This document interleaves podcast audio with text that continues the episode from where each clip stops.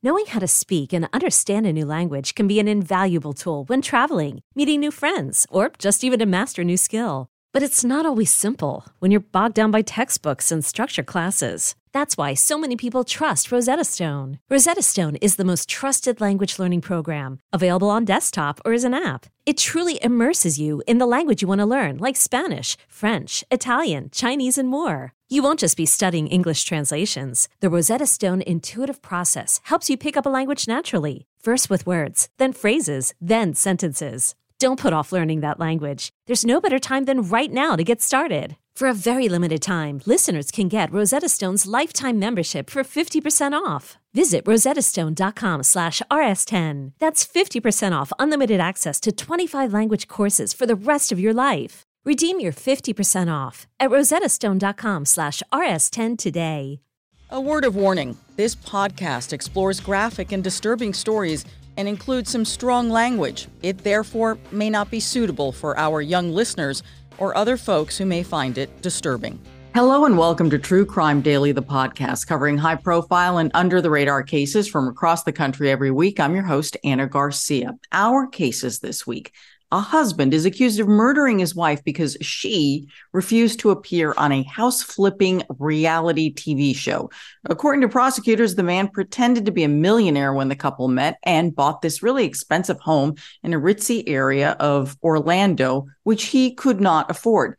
Now, when he told police that his wife had slipped getting into the tub and then died, a no nonsense female investigator called BS. Just listen to her in the interrogation room. Here's a clip. The evidence and her body speak for itself. And your story is BS. Gotta love her style. Now, juxtapose that incredible detective with a female judge in Oklahoma who is accused of texting and scrolling through social media during a murder trial. She was caught on camera doing it. The judge allegedly sent more than 500 text messages during a murder trial, making sexual comments about the prosecutor and a police officer that she found attractive.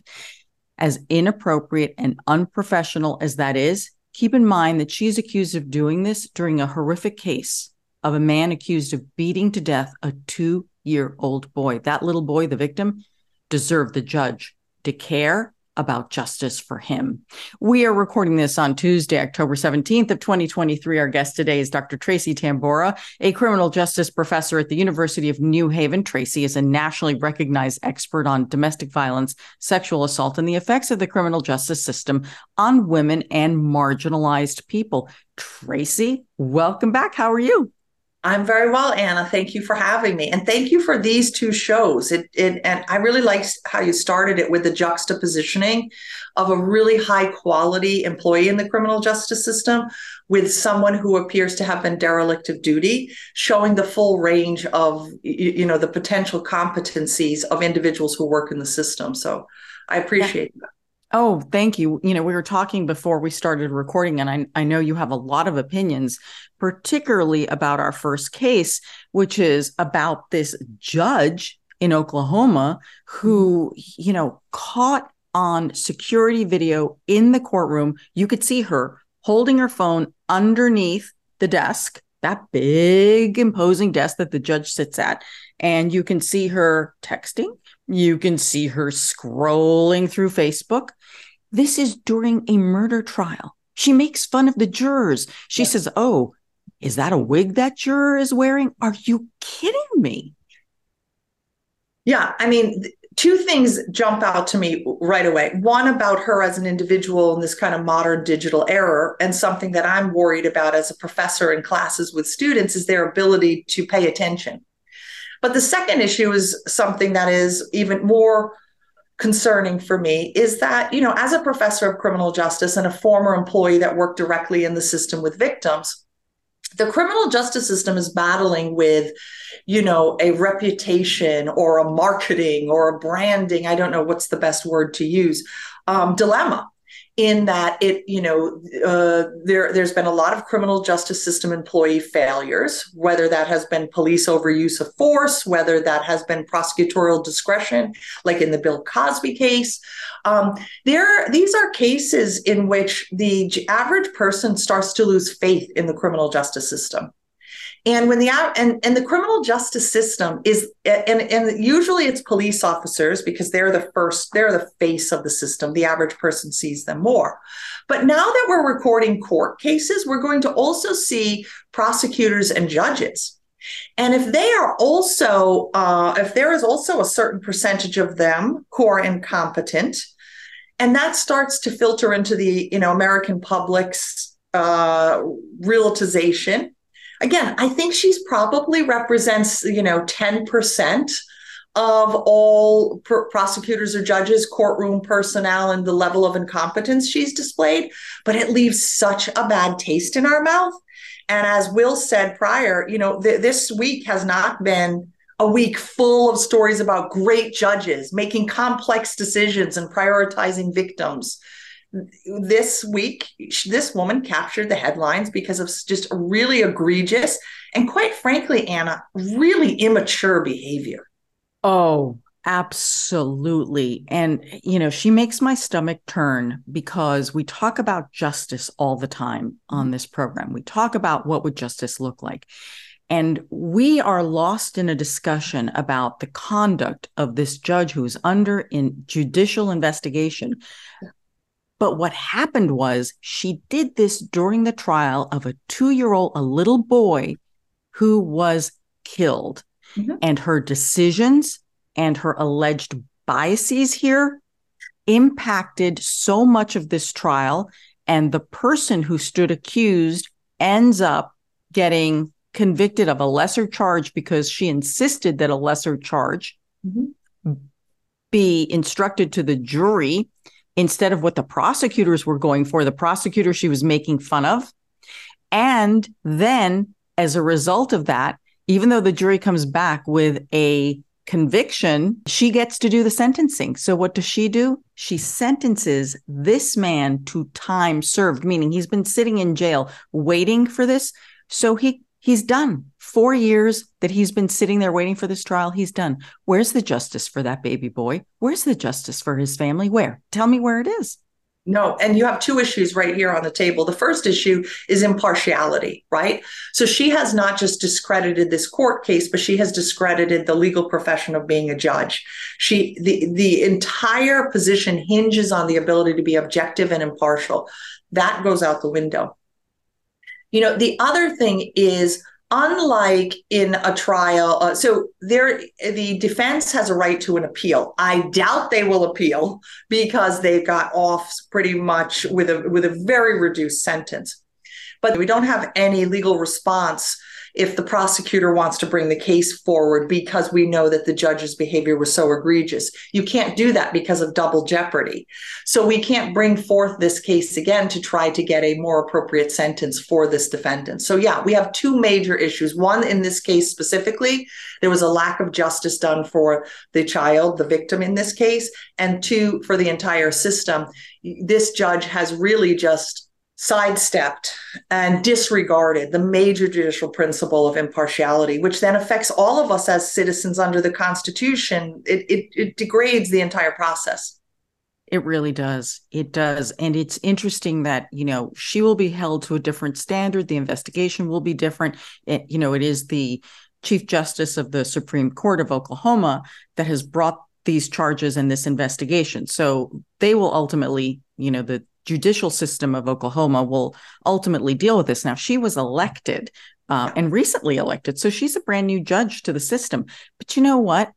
You you don't really need to have that much experience in a courtroom to know you can't be on your cell phone and you can't be on Facebook and then you can't be texting the bailiff 500 freaking times sure. about how you think the cop is so good looking that you could stare at him all day. Right. If a male judge texted sure. that about a female police officer, that judge would be done and out the door. Sure. No discussion. And There's let's double standard here. Why does she get to get away with that? Sure. And let's hope that she is done and out the door. And let's and and also let's hope that not only is it be not be it, it- that this case also highlights this the sexually degrading text messages that she was sending, not just the fact that she wasn't present and impartial. Um, We're talking here about Judge Traci Soderstrom, who's 50, old enough to know better. Absolutely. Put your freaking phone down. And she was recently elected and sworn in as a Lincoln County District Judge. She was sworn in on January 9th of this year. And already she's facing potential removal. She was working out of Chandler, Oklahoma. Now, 500 text messages. This is like a child, a teenager. And she's sending them to the bailiff Yes. in the same court who's just a few feet away. And everything that they're texting each other is ridiculous. It Mhm. is, it is, most of it's offensive, but a lot of it is ridiculous, unnecessary. This is the kind of stuff. I mean, look, had she done this in chambers, had she done it somewhere privately, it would have, again, equally as offensive. But to be doing it during jury selection, during Yes. you know the interrogation of witnesses, I, I I'm I'm stunned. cell phone technology, right, is ubiquitous. And we are all either telling our children, we are telling our partners, we are telling our coworkers, you know, um, can you put that away so we can focus and concentrate? I think what makes this story particularly outrageous is not the fact that she's texting 500 times, because this has become part of our, our, our socialization mechanism, but the fact that the courtroom is like an operating room. It's supposed to be a sacred place. We accept, we expect that doctors, judges, these individuals who are held in high regard in our social settings, that they have a level of decorum and maturity and competence to remove all of this low hanging fruit stuff. Sure. How many times have you gone to a restaurant and your your waiter or waitress is not available, but you see them, you know, texting in the corner? It's frustrating. Or if you're in a store, right? But we just don't expect professionals to be engaging in this kind of um, behavior. But Ana, as somebody who studies bad human behavior for a living, I think we're going to see more of this, not less of this. I really do think, from what I'm seeing in the last 10 years in the classroom, st- my students are by and large appear to be addicted. I have a no technology policy in the classroom because, and you know, what's the funny thing? Now I'm going to have to rethink what I say. I say, listen, when you get into the system, you can't bring your phones in the courts. You can't bring your phones into an interview with a child, uh, with a victim of child abuse. You have to be very present. Well, now, thanks a lot to this judge that not only has she negated a very sacred aspect of being a judge, impartiality, not only has she created a farce of the of you know the sanctity of the courtroom but she's also thanks a lot sending messages to future criminal justice professionals that under certain circumstances, you don't really have to be present. You don't really have to be mindful. You don't really have to be engaged. And so I think this has a ripple effect um, that I, I, I hope that this this particular case is followed through in the media and we see that she does receive a punishment um, that suits her uh, the crime which in this case is on the micro level she didn't give the the the, the young the, the baby the two year old boy doesn't get his day in court even posthumously and at the macro level at the societal level this sends a terrible message about the how justice is administered It is so disappointing. It is so disappointing. And and thank goodness that they it was a security camera that caught this. And then it was um the Oklahoman uh, uh, a news organization that managed to get the video and published the video and literally forced this situation out into the open. And so y'all can see the video, you can watch her for yourself. It's not like one time she pulls the phone out and has to deal with something, which could be anything. It could be another judge saying it could be anything. But that's not the case here. Constantly, constantly on her lap. And again, the fact that you can see that she's scrolling on Facebook. Yeah. This is what is i'm sorry is now facebook you know providing uh, legal opinions for judges i think not i no. think not so this behavior was made public in july and according to the documents that have been released here through the court system itself she exchanged the 500 messages with the bailiff angela miller who i said was literally a few feet away and it all started during a trial I mean, this could have started way before this, but the actual documentation of this behavior began June 7th. And that's when a murder trial began the murder trial of Kristen Martzel. Okay, mm-hmm. now he's the boyfriend of the little boy's mother. Mm-hmm. And so it was his turn to be judged in a courtroom. The victim here is two year old Braxton Danker. Now, Braxton died on Mother's Day of 2018, and his mother, Judith Danker, and her boyfriend, mm-hmm. this this was his trial. They were both charged with the boy's death. In 2019, I want to talk a little bit about this case so you can understand why it's important that the judge should have been paying attention. And again, it goes back to justice. In 2019, the mother, Judith, enters a plea for an amended charge of enabling child abuse. She was sentenced, listen to this, she was sentenced to 25 years in prison, and she also agreed to testify against the boyfriend. The charge here is enabling child abuse. Yes. Okay. So let's think about what is fair here.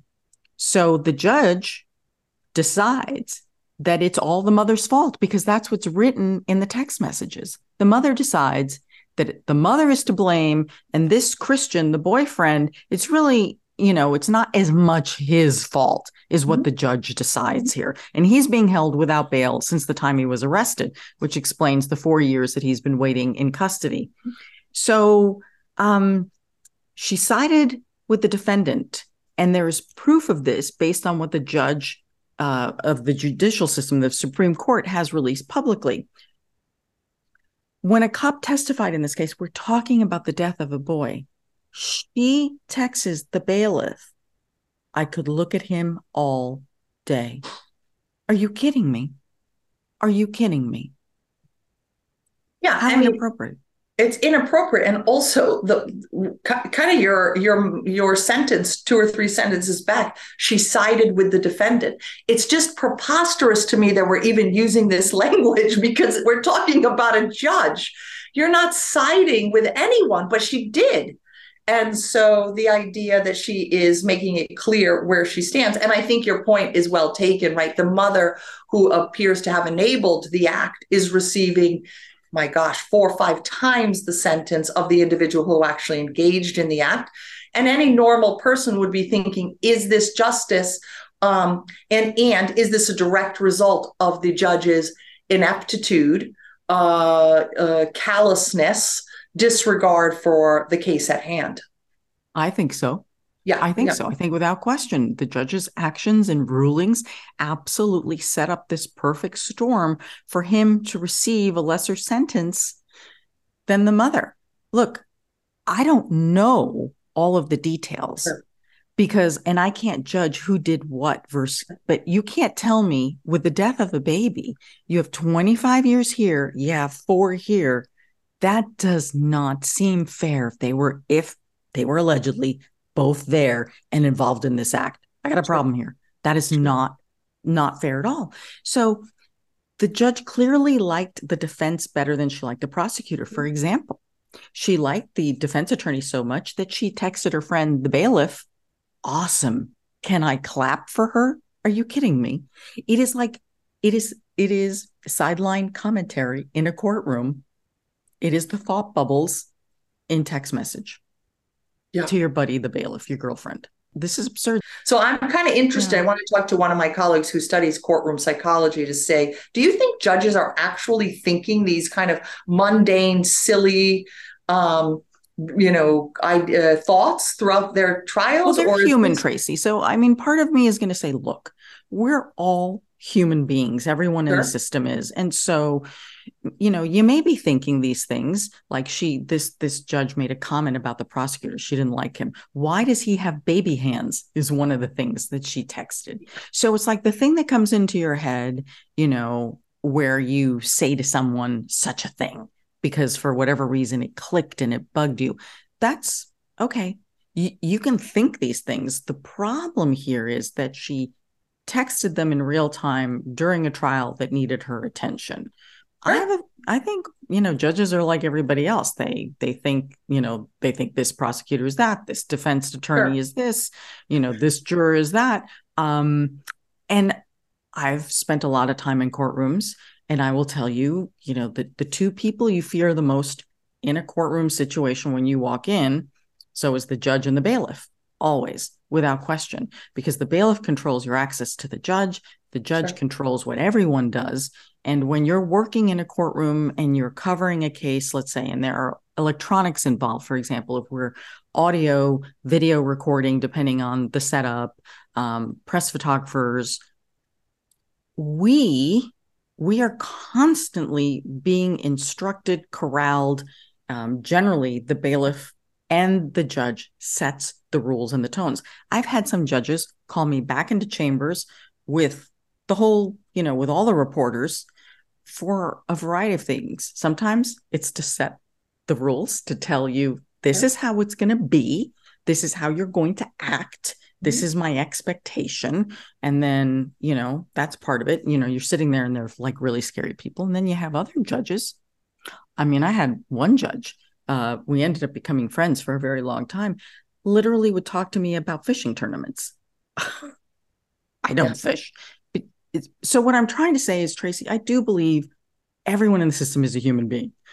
But the question is, you know, when you can act, when you're supposed to act professionally, and then when you keep your things to yourself and maybe share your weird thoughts with maybe a real friend or off hours. Yeah, and and I've also been in courts, and sure, there's things that come to my mind when I'm when I used to accompany a victim, and you're and you you're thinking things like, oh my gosh, this is frustrating, or oh, I wish this person, I wish the prosecutor would shut up, or I wish this person would say more. But you you have to keep you have to pay attention when you are a significant player in the court process. You have to take notes because there may be a moment in which you're asked, for instance, a judge if the defense attorney or the prosecutor you know wants to recall an issue or wants to object to a position uh, to a position that's put forward you have to be present to make sure you can discern whether that objection or that the recalling of that information makes sense and and you need your own court your notes. There is a stenographer but most judges that i've ever interacted with are taking notes on the proceedings while they are listening to the proceedings in case something comes into question. And the judge serves as the referee for the legal boundaries or parameters so, well, this- if you scroll through the video, you will see Judge Tracy with the phone in her lap, and then she's multitasking. Then you see her hand reach up to the desk, and then she's taking a note, and then back to her texting. Yeah. I Need know. I say anything more about this woman? But we have so much more to tell you because the details of the things she said, you know, again, just so infuriate me. So again, we talked about how the judge felt about the mother in this case. The mother is not on trial. The mother is a witness in this case. Sure. She's not on trial. Sure. So the judge wrote, This is about the mother, that the state just couldn't accept that a mom could kill their kids. So they went after the next person available. That's how she felt about the boyfriend. The next person available? Excuse me? Mm-hmm. We're talking about the death of a baby, the murder right. of a baby. And then um, she supposedly, the judge supposedly reiterated these opinions she had in the hallways during breaks in the trial, telling other authorities that she didn't believe the mother's testimony. Okay. So, um, she, and then she, I mean, to me, one of the most egregious things she did was where the prosecution is asking for second degree murder and the judge drops it and says to the jury, no, you can only consider second degree manslaughter.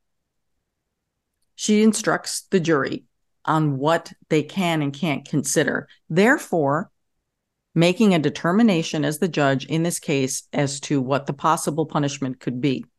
Uh, it's it's extraordinary. In fact, in fact, she sent a text message to the bailiff regarding these jury instructions. And she wrote to the bailiff, quote, we are giving an alternate instruction of second degree manslaughter. So now the bailiff, this is what the bailiff writes, quote, he didn't kill that kid. Really? You know that?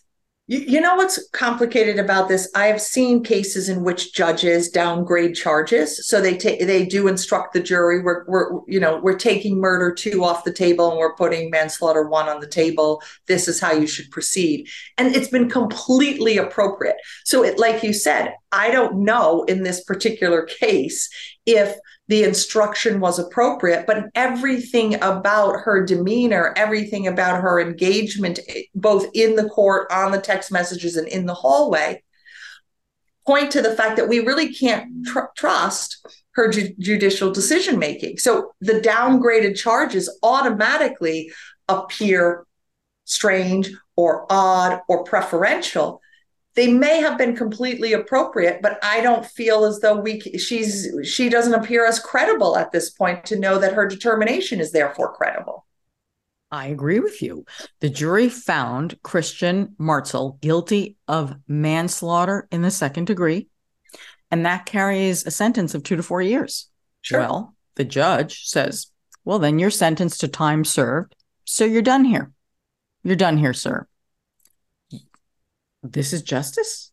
Sure. not in the opinion of the family? Not at all. So the family of that little boy was so upset. You have to understand as they're going through the trial their focus is on getting justice the evidence and what's going on. Sure. they are not focused on the shenanigans of judge tracy over here. Mm-hmm. and then when this is released then it no doubt made sense to the family. It's like this explains everything. Right. She was never paying attention in the first place. So Braxton's grandfather, David Nelson, mm-hmm.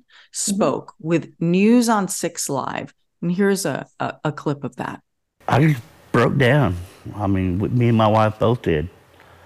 It's just another thing, another insult on top of injury. Yes, he's right. It is insult on top of injury. Mm-hmm. So disrespectful to this family and to that child. And again, most Americans, we don't understand the criminal justice trial system. First of all, less than 5% of cases go before a trial. So it's usually a murder or something significant. So most of us have very little exposure to what goes on in a trial. Now you're adding the other element that you have a baby who was murdered. And then, and the, and we also have a third element of the mother was involved in some way.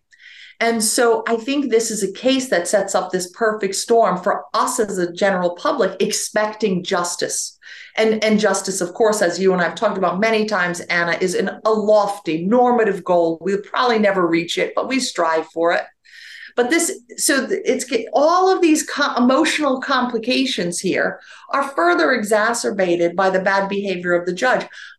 I do, it doesn't appear justice is done. Again, though, I have no way as a criminologist to evaluate that because she has put maybe it was right. Maybe he should have had manslaughter in the second degree and four years is appropriate. But it, there's no way to evaluate that now because it appears she prejudiced the process.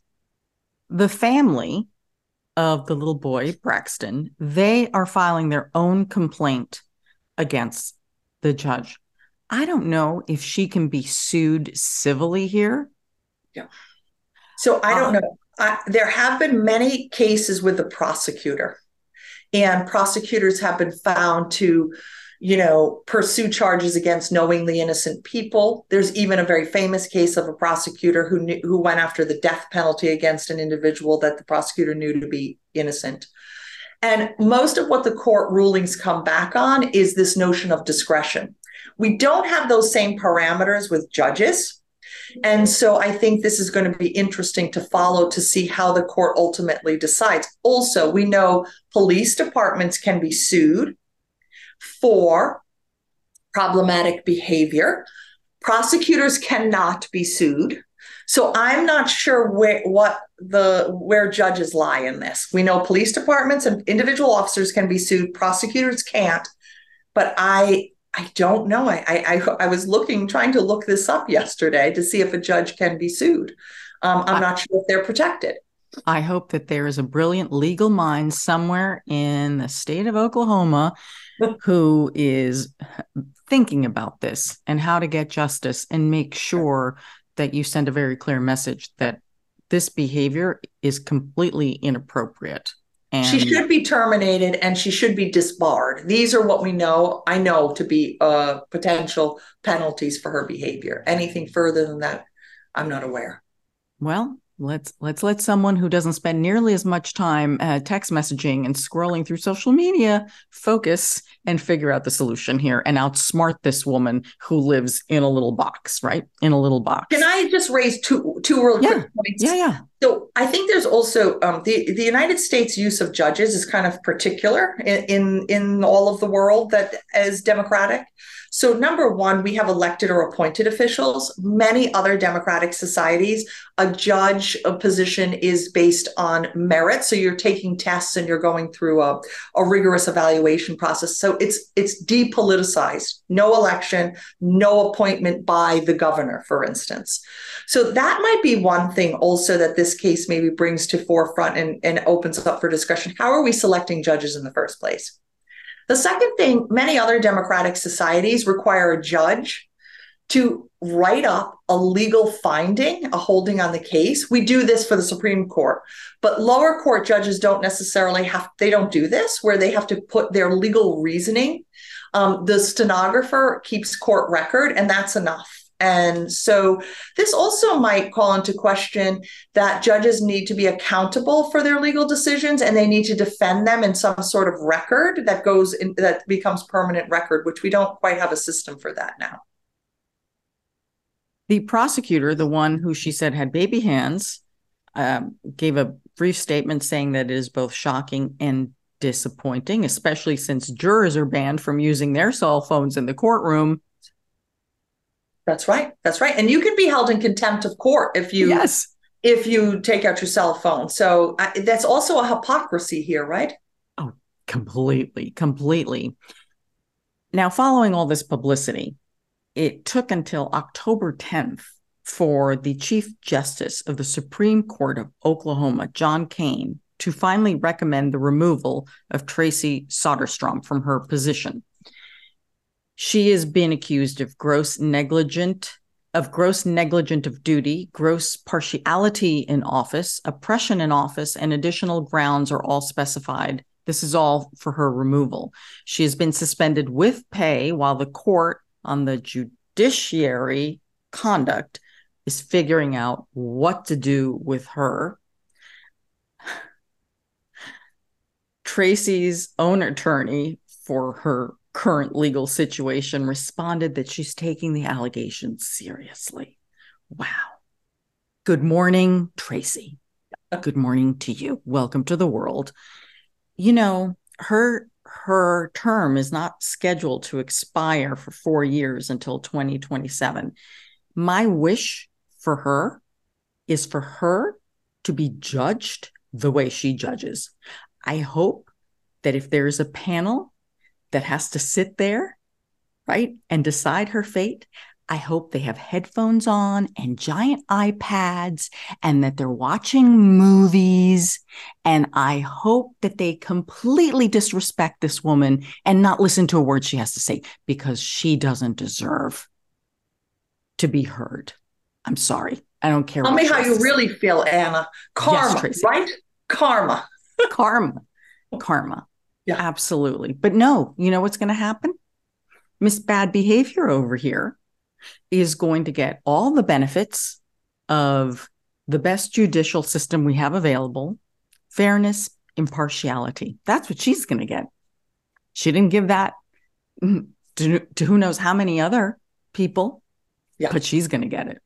Oh, so unfair right. Yeah. and and of course we we also talk about this often like the human in us wants to see her pay right? But the the part of us that seeks justice that you as the justice oriented journalist and myself as a criminologist i do hope she gets due process and a fair trial. I don't you know i don't want to see her rights trampled. The human in me, mm, yeah. I'm okay with it. But I I don't want to see a miscarriage of justice followed up by another miscarriage of justice. Um, and hopefully, you know, uh, uh ho- hopefully there is there. Uh, not hopefully. I'm confident that this will be taken seriously because this has received so much media attention. It's kind of um, in in criminology we talk about deterrence, and you really do need to punish certain people very harshly to send a strong um, social message. We call that general deterrence. This needs a strong social message. One, so that other judges don't engage in this type of behavior, but two, to reinstill some sort of confidence in the general public.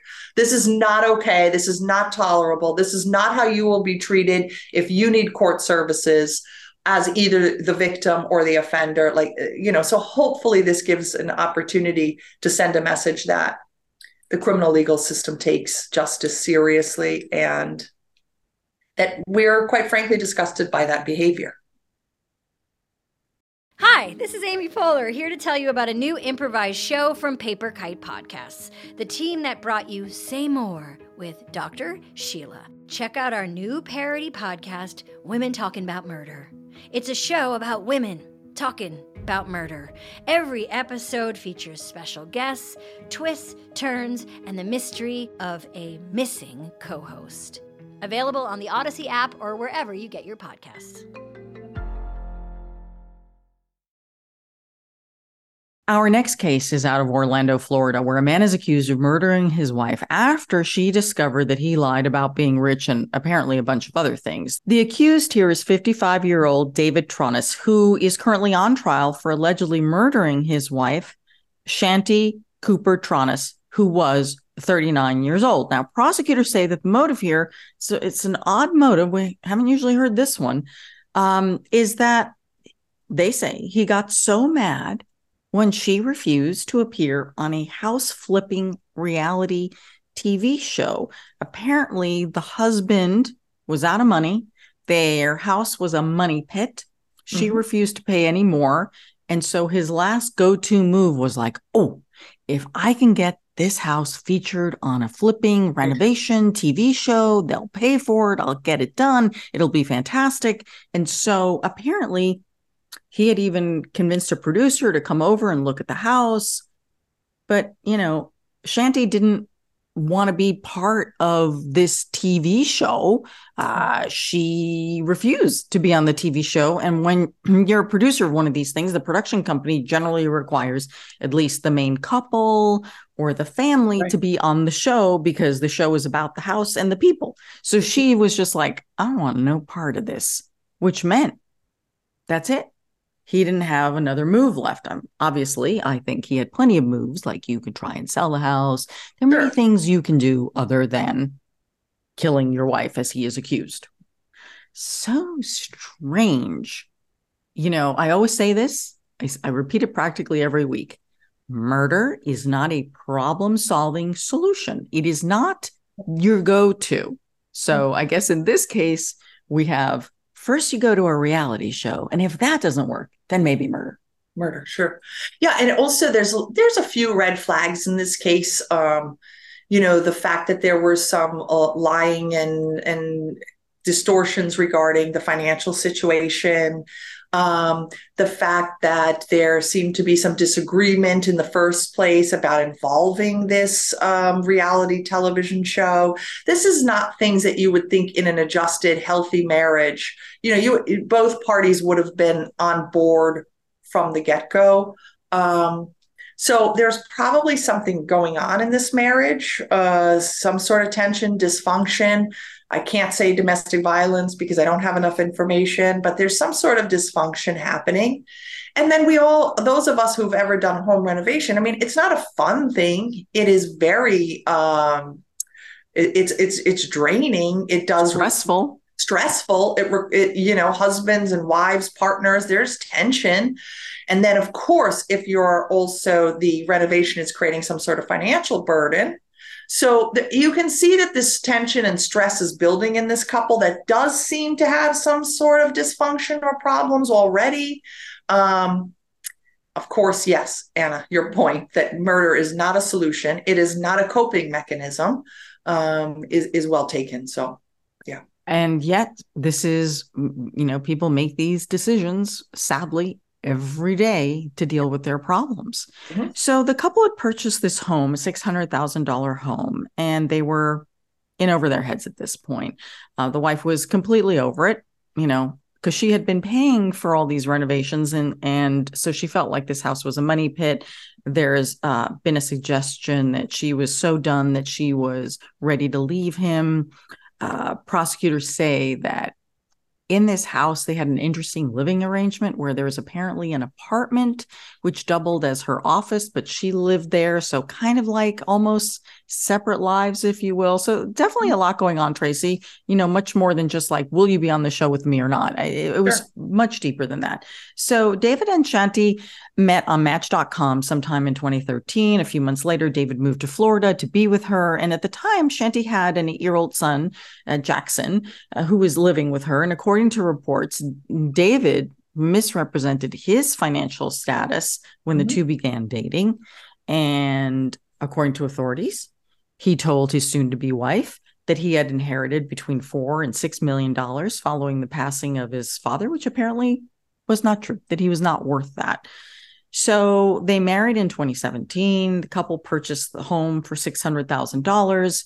And David had his name on the title and deed, but not Shanti's. Yeah, that for me was one of those red flags because the uh, the news report that I saw was that the her name was not on the deed, yet she was making the majority of the financial contributions to the overall renovation. Mm-hmm. So I don't know many spouses. Uh, again, I, I can't speculate, but to not be on the deed, but yet be responsible for the renovation seems like you're being set up for some sort of uh, unfortunate financial situation. It seems that he wanted this house. He wanted her to pay for fixing it, and then he would get the proceeds when he flipped it. Yes. This is what it appears like but we don't know. There are far more serious things that he's accused of. Sure. Now, we want to be clear here that David says he is not guilty. He mm-hmm. says that this is an accident. His wife hurt herself in the tub, and that is how she died. So he's denying at all any of this. According to a report from WFTV, the finances may have been just one of the problems that the couple was dealing with here. They claim that records obtained by investigators allegedly indicated that David visited a gay men's gym and spa named Club Orlando Athletic Ventures more than 70 times leading up to and through his marriage. Mm-hmm. A worker at the spa says, this is their reporting, that David had been seen having sex with other men. It is unclear whether his wife had any idea that he was cheating on her. We do not know the answer to that. Mm-hmm. And that could also have been an issue here. That's their private business. But again, if he was cheating on her and she had just found out, and then they're having the financial problems and she's thinking of leaving, it could all be crumbling for the husband here. Sure.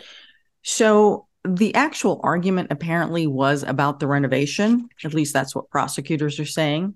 And as the renovation costs were piling up. So the, the name of the show is forgive me, I haven't seen it. It's called Zombie House Flipping.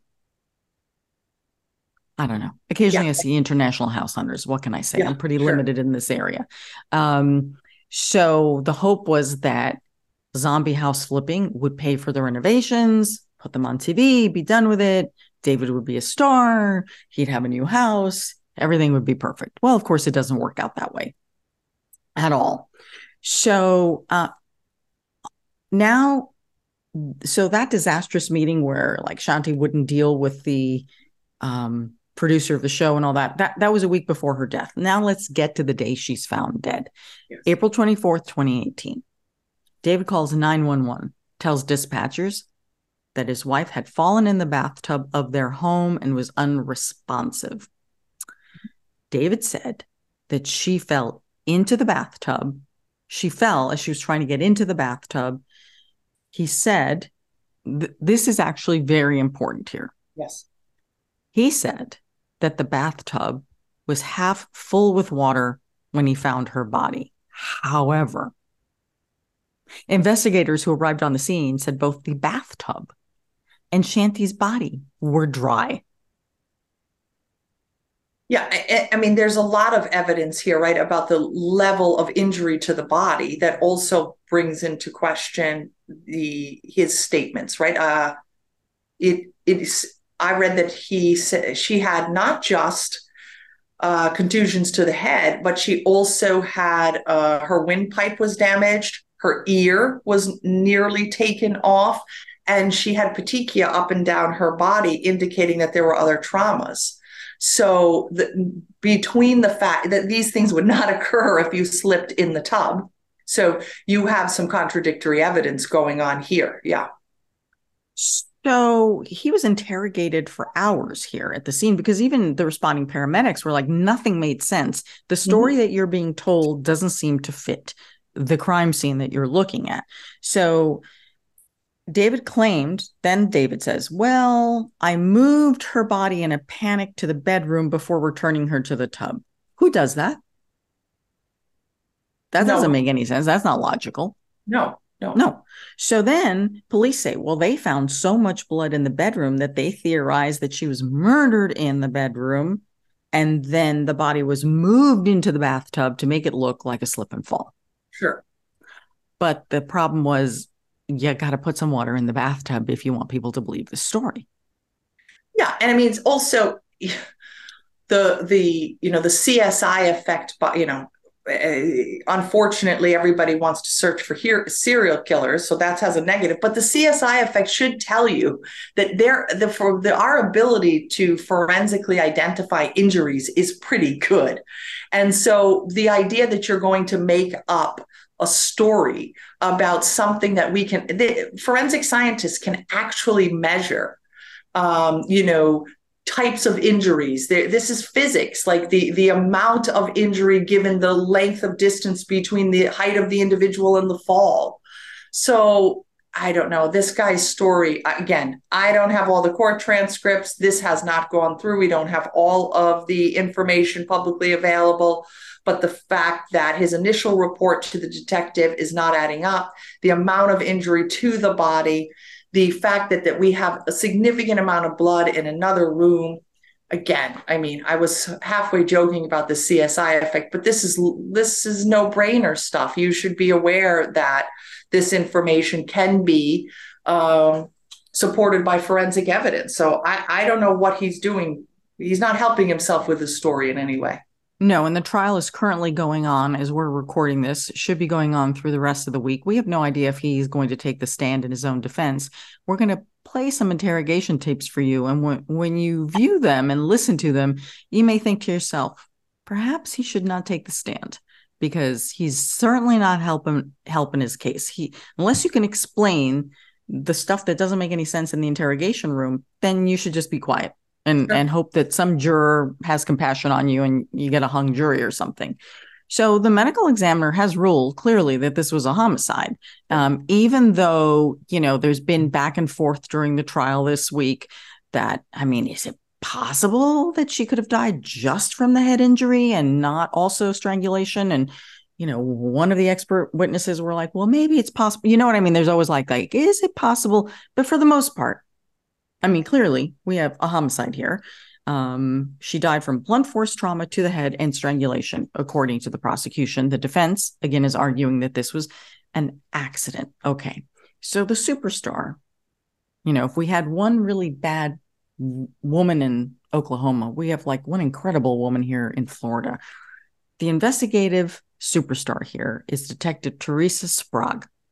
She is a no nonsense woman and she has zero patience for the husband who is telling her a story that does not make sense to her. So here's a clip of her interrogating the husband.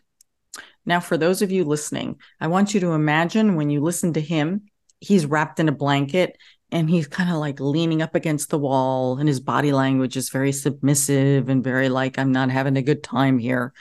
Okay. Listen to this grilling. This BS about three o'clock in tubs and it's crap. It's crap. You know it's crap. It's a crappy story. Sorry, it's Paulina. Um, I appreciate the things that you've said and the genuine um, consideration and uh, thoughtfulness um, it. When he tells the cop that he appreciates her, I think she just about, you know, was controlling her fury here with her, like, please. yeah, no. And you know, and, and here in as you aptly pointed out, in our first case, we have somebody who is not uh, living up to the you know rules and guidelines of their profession. And in the second case you have a, a detective who is doing a phenomenal job maintaining her composure asking questions. And um, you know uh, and, and, you know i saw that clip where he does look quite uh, i don't know what's the right word. He looks a bit disheveled. He looks as you said submissive. He looks um, overwhelmed, um, but she maintains her calm and composure and continues to ask questions. I also think, you know, a detective in this case is very well aware that the forensic evidence is going to be the primary, uh, the, the primary evidence, and the fact that you can't place anyone else in the home at the time that she dies, and the medical examiner is saying conclusively a murder. You know, she all of course in her in a perfect world she'd get a confession right there whatever. But all she needs to do is make sure he's afforded his rights he's listened to he's given a chance to put forth a statement. She's very well aware that this case is I don't know if that it's a slam dunk, but because we can't produce anyone else in the house at the time the woman dies, and it seems conclusive that she was murdered, you know she just needs to make sure that the, that the appropriate questions are asked that he has a chance to respond. And in a best case scenario maybe he would admit to the, the he would admit to the killing but yeah she, she does even, a very good job. She even said to him you've been fake crying for eight hours yet not one tear has come out. She's brutal.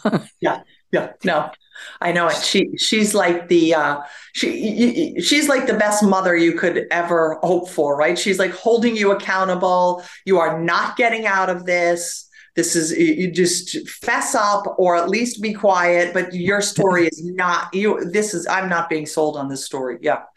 Here's another exchange from the interrogation.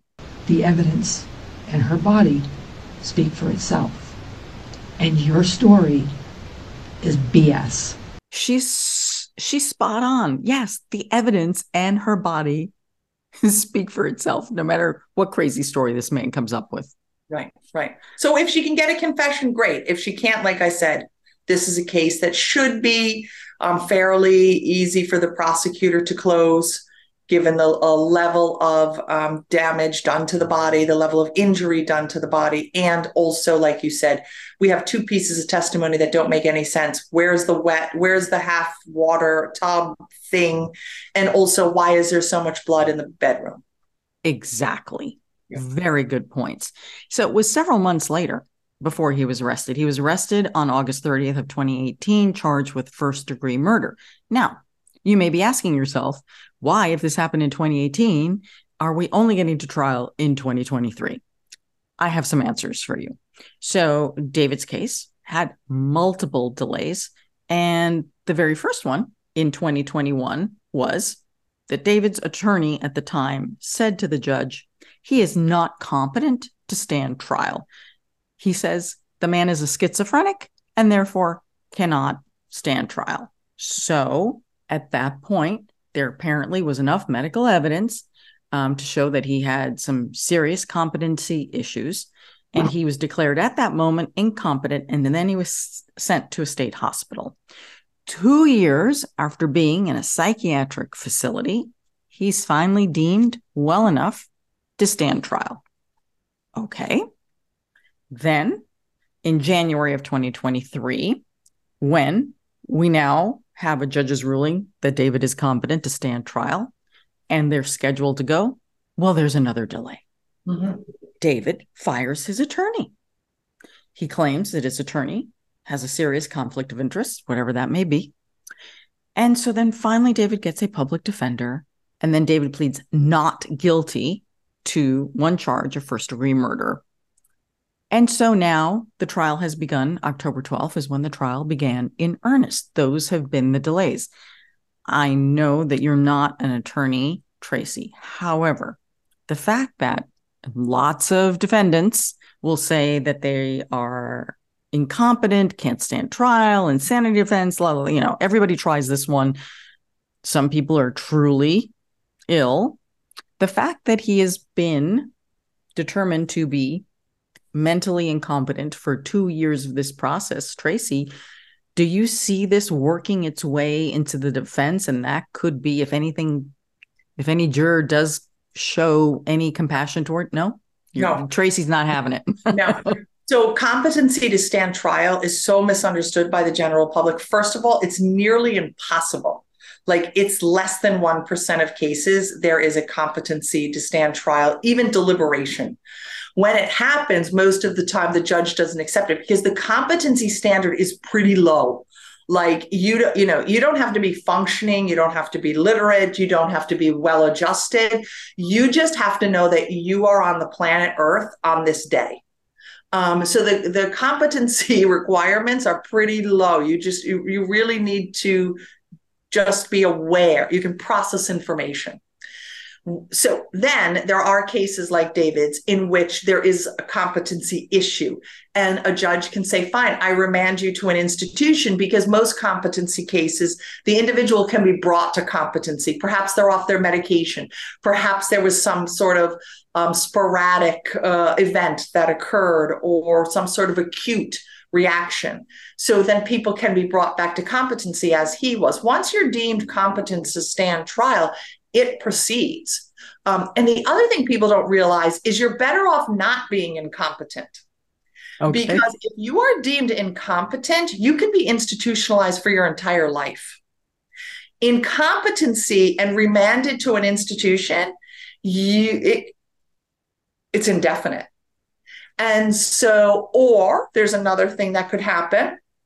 He could be found guilty, but by reason of insanity, again, you're remanded to an institution for an indefinite period of time. And, and what we know from research is that most individuals who are either deemed incompetent, but it's a it's a murder charge, so there's some level of dangerousness, they are remanded to an institution for longer than they would have been incarcerated. So a lot of people think, oh, it's the easy way out. Well, you end up serving usually more time.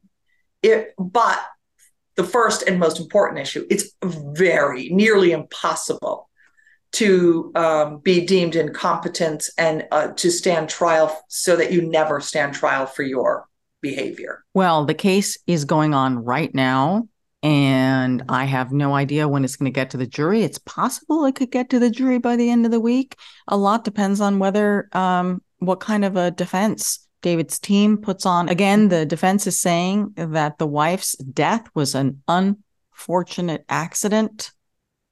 Prosecution disagrees. We will be following this case and we'll let you know what the verdict is. Well, it is time for our comment section. These are the crime cases you all are talking about on social media, and our producer Will Updike is here now. Uh, you look like you're in a dungeon over there, Will, but you're honestly you're at the at our offices. yep, yep, at the offices. This is where they keep me. Uh, usually, I, I don't do this segment from here. Um, you know, I, I, get a little free time, but today it is what it is. Uh, we still got a great case for you. This one is all about a McFlurry of poor decisions leading to a very unhappy meal. This case, you know, Tracy, you know what it is. My favorite, I get my favorite criminologist on here. I get my favorite genre of crime on here. Uh, it's you know, it's it's going to be a good time. This comes out of Waukesha, uh, Wisconsin, where a woman was arrested, and it took a while. She was arrested a full month after she allegedly made threatening comments to McDonald's employees because some of her French fries were burned. Some is kind of a, a key aspect here. So suspect Renita Burned or crispy? I mean, because you know, so I sometimes I like those really crispy little bits. Okay, I, I was allegedly these were beyond crispy. Okay, beyond crispy, and usually McDonald's doesn't do them super crispy. No, they don't. They don't. It's not really their thing. Um, you know, you can ask at In and Out Burger. You can ask for extra crispy. Yeah. Oh, I, I, usually I usually do. Okay, I'm sorry. McDonald's has way better fries though than In and Out. So No way. Absolutely. Not like Oh, not they even used close. to back in the day when I had my ninth birthday party at a McDonald's, but not anymore. Go on. Also, the like the pro move at McDonald's is you say you want fries no salt, and they make a fresh fresh batch. oh really? Yeah, I didn't know that. Yeah. But then And- they tasteless without any salt. Oh, I mean, you could still get the salt on the side. okay. You just, you just say you got you you're watching your sodium. I need the salt on the side. We digress. You're trying to tell us uh, about a case. Anyways, back to back to our obsessed with the actual crime. Now that now that we've given you some tips on how to order fast food, if that's your preference, uh, suspect here, Bernita Gottschalk, went into the fast food chain, purchased a meal, ate the meal there. When she finished, she allegedly approached the counter and started criticizing the fact that there was a burnt end on some of her leftover fries. So, a couple of things on this to me. It's not every fry. You know, every fry wasn't burnt. Um, and you finished the meal. Um, I, I think a complaint after you've finished the meal to me is always a, a bridge too far. A bridge too far. Uh, And it was kind You're of a bridge too far. very harsh sometimes, you know. You finished the meal. like, how bad could it have been? Right. I'm with you on that, Will. Um, yeah, but I think because of finishing the meal, employees they're trying to deal uh, with this. I, I guess maybe they weren't willing to, you know, offer a new set of fries or something. But our suspect here, uh, Gottschalk, attempted to make her way into the kitchen to make herself a new order, uh, according to court documents. And when an employee tried to stop her, obviously not supposed to be in there. Um, this is when she kind of escalates things. She starts arguing with the employees, and she claimed that this McDonald's worker was a drug dealer. And then she continued to try to make her way to the kitchen and said that all of the McDonald's employees were selling drugs and would get arrested. And then goes even further, of course, as they always do in this segment. Apparently, at this point, Gottschalk claimed that she had a weapon and was going to shoot up the restaurant. Now, uh, authorities are on their way. She was reportedly already leaving the McDonald's when the police officers arrived. She did not have any weapons on her, according to police. So this was just sort of an, an empty threat. Thankfully, no, no, no true th- threat of violence even going on there. Um, but they filed this criminal complaint, like I said, nearly a month after this happened. She's being charged with disorderly con- conduct, and her next court date is scheduled for October 19th. Also, just a side note for this story if, if anybody remembers the old Crime Watch days where they would go knocking on people's doors, uh, a local news station, Fox 6, went to knock on Gottschalk's door uh, on October 11th. Reportedly, nobody answered. Um, but that's just a nice little side note if you've been with the crime family for a long time. Oh, Ana, do you those miss knocking on doors? I do not miss knocking on doors. I do not. I do not. And I had an incredible like my my statistics for like getting who I was looking for were like 99%. There's only one person that they sent me out to get the whole time of Crime Watch Daily who I didn't get. No way. Yes way. Yes way. Who was it? Do you remember? Garcia shoots, she scores. Okay? yeah, That's um, incredible. It well, it's hard because the thing is, it's all about a stakeout. It's just like you know, you know, you sit there, you're looking for patterns. You have to make sure you have the right person. You know, you follow the person. You have to be in a public area. You. It also needs to be a very safe moment. You know, when you're approaching someone. Yeah. Um. You know. Um, And you've but- got camera and sound tailing you too, right? yeah, but I, you know, there are other, you know, stories. It's like, wow. I mean, there's there was one that we always talk about where I knocked on a door and they were really mad, and the lady came out with a with one of those like heavy frying pans, like a skillet. It's like, oh, okay, I'm out of here. I'm out of here, you know. And then there was, I wasn't working for Crime Watch at the time, but I was chasing someone. It was a pretty serious case, and knocking on the door, and I'm like, can you hear someone in there? Like it sounded like there was someone in there, but I couldn't really hear that well. Um, and then as we leave the scene, the guy follows us into a parking lot and then he pummels my um producer, who by the way, producer's birthday is today. Happy birthday, Fred. Um, and literally while i'm on the phone trying to explain to management what is going on and why you know we've called 911 we're waiting for the authorities i'm literally i turn and the next and i turn back to look at fred and there's blood coming down his face i'm like what happened i was i literally turned away for a second to to, to explain to management why i believe that you know, we are in trouble. And and finally, you know, everything gets settled and we're just like, we just want to get everyone out of here. And the the LAPD pulls me aside and he says to me, the, the um, I'll never forget this conversation. He said to me, You knock on someone's door.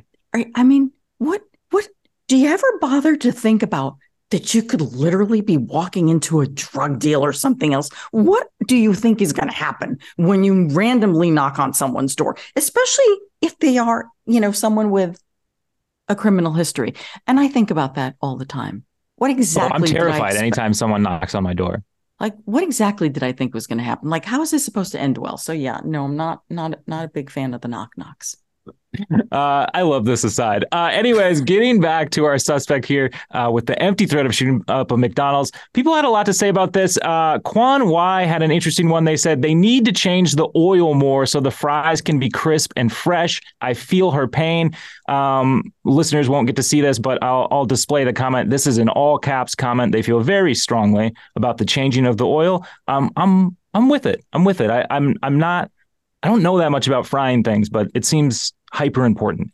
JDE said, I'm blaming McDonald's on this one. Fries burnt, ice cream machine never works, which is, I, I forget about that. I'm happy for this comment because anytime you go to a McDonald's and you're hoping for a little sweet treat, that thing is always broken. Mine is not. I go to the one here in Hollywood. Yeah. Oh wow. Well, see no that there. there's the tip. If you're in the LA area, make a trip over to Hollywood. Great drive through in Hollywood. Very big. You know, nice, good turning area. Wendy's. They managed to keep their ice cream machine working all the time. I've never had Wendy's uh, ice cream, but you know uh, they charge you for extra chocolate syrup. If you ask, like you know, now it's, it's already like can... chocolate ice cream. Oh no, no, I get vanilla with the chocolate oh, syrup, but you know gotcha. you have to ask for the extra, and then they charge you, right? Go, go figure. Now that is the stuff that enrages me more than a little burnt French fry. Go on.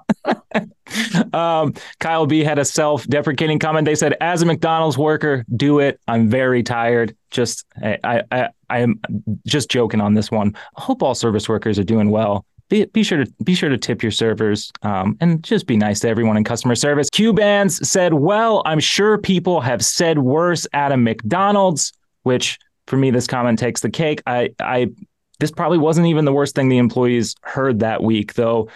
Hopefully, the rest of them didn't involve any any sort of threats of personal violence. Um, but yeah, that that's going to do it for this week's comment section. Thank you so much to everyone who left those. You can do that over on our YouTube community page. And tease this out, we also have a special guest coming on a comment section here very soon. So stay tuned for that. I'm so excited. I can't um, believe this. Until next time, uh, thank you so much. Bye, Will. Bye. Thank you. Tracy, you are absolutely a fan favorite here because your perspective on the criminal justice system is different from so many of our guests who are former prosecutors or defense attorneys. You give us the explanation, you give us the context, big picture. And I think we always learn something because you're a professor. And so we learned something. So thank you for that. You're so welcome. I try not to be too boring or pedantic, but I do want to provide some sort of balance. These these stories are you know um, uh, they, they, are very eye-catching. They draw us to these stories crime stories have for at least 100 years captured the, the attention of the media and the general public but also there are mundane things that need to be explored like the purpose of justice or what does what does this mean philosophically what does this represent for the the system so i really appreciate you always giving me a space to not just talk about the case but also what's happening in the system behind the case. I appreciate this platform. Oh, you're just such a fan favorite. So, Tracy, since last you were on, you you you you went kicking and screaming into social media. So, where can people find you? okay, so I am now at Tracy dot. Is that how you say it? Tracy with the period Tamborra. How do you say it? Tracy dot Tamborra. Yes. Instagram. Okay, I'm trying to get into the 21st century. You can also find me at the University of New Haven if you want to link to my um, academic work. So I appreciate you, Ana. You gave me the push to get this social media. I'm just not good at it. I'm trying. It's fine. It's fine. I follow you. It's you. yes, you're one of four people. Thank you, Ana. all right. Well, you can find me at Ana G News on all social media, even on TikTok. Occasionally, I put something on TikTok. So, um, Thank you so much, everyone, for joining us this week. You can find this episode and all of our episodes wherever you get your podcasts. Subscribe to our YouTube channel. We're very excited about that. We're going to have someone on, one of our subscribers. Hey. And then you can get our newsletter at truecrimedaily.com. So until next week, I'm your host, Ana Garcia. And as we always say, don't do crime.